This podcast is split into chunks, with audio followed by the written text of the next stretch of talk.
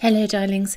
It is day 160 of Snippets of Encouragement, and today I want to encourage you to let your past prepare you, not define you. I hear and see it so often people stuck in the story of their past and completely defined by it. It is so difficult at times to separate ourselves from our story or past and to stop reliving it constantly. If you're old enough to remember what it's like to play vinyl LPs, you will know what it's like when the needle gets stuck in a specific groove and the LP can't proceed forward.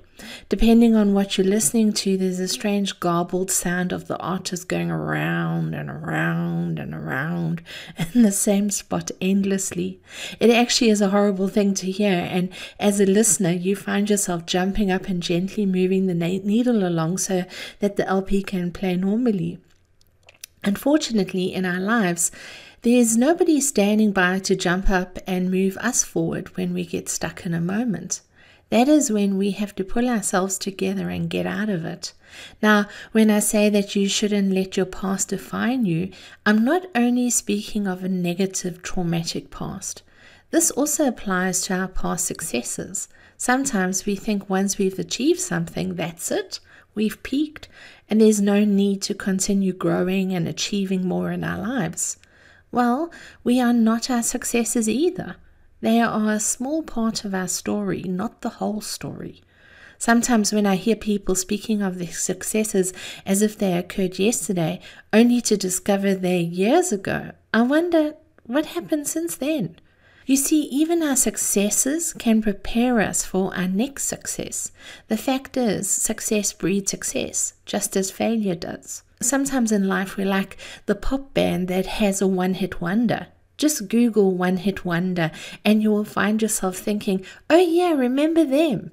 Coming back to the example of the stuck needle on the LP, sometimes we're so stuck in that groove of the past success or failure that we cannot see the scope of new music just waiting to be played.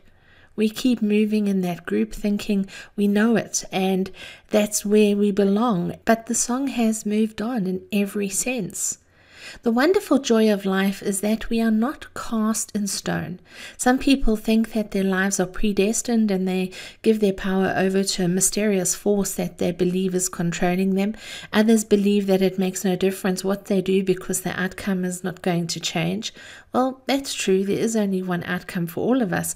But frigging hell, we can have as much fun until we experience that final solution, can't we? The thing about being defined in stone is that there is no allowance for creativity, flexibility, experimentation, and growth. Allowing yourself to be defined by your past successes or failures is like casting your life in stone. This is not who any of us are. We are fluid and in perpetual state of growth, and yes, even death is growth. Therefore, today be encouraged to use your past as a stepping stone onto your now and your future. Whatever happened in the past has passed, it is no longer current. And your life is happening now, not then. So, if you're stuck in a moment, ask yourself how you can move on. What small step do you need to take to move out of that rut and get you moving to the tune your life is now playing? Don't allow your past to define you, allow it to prepare you. You've been listening to Snippets of Encouragement with Angie Barnard. If you've enjoyed this snippet, share it with a friend. But more importantly, now that you've received, get out there and encourage somebody else. Have a wonderful day. Bye bye.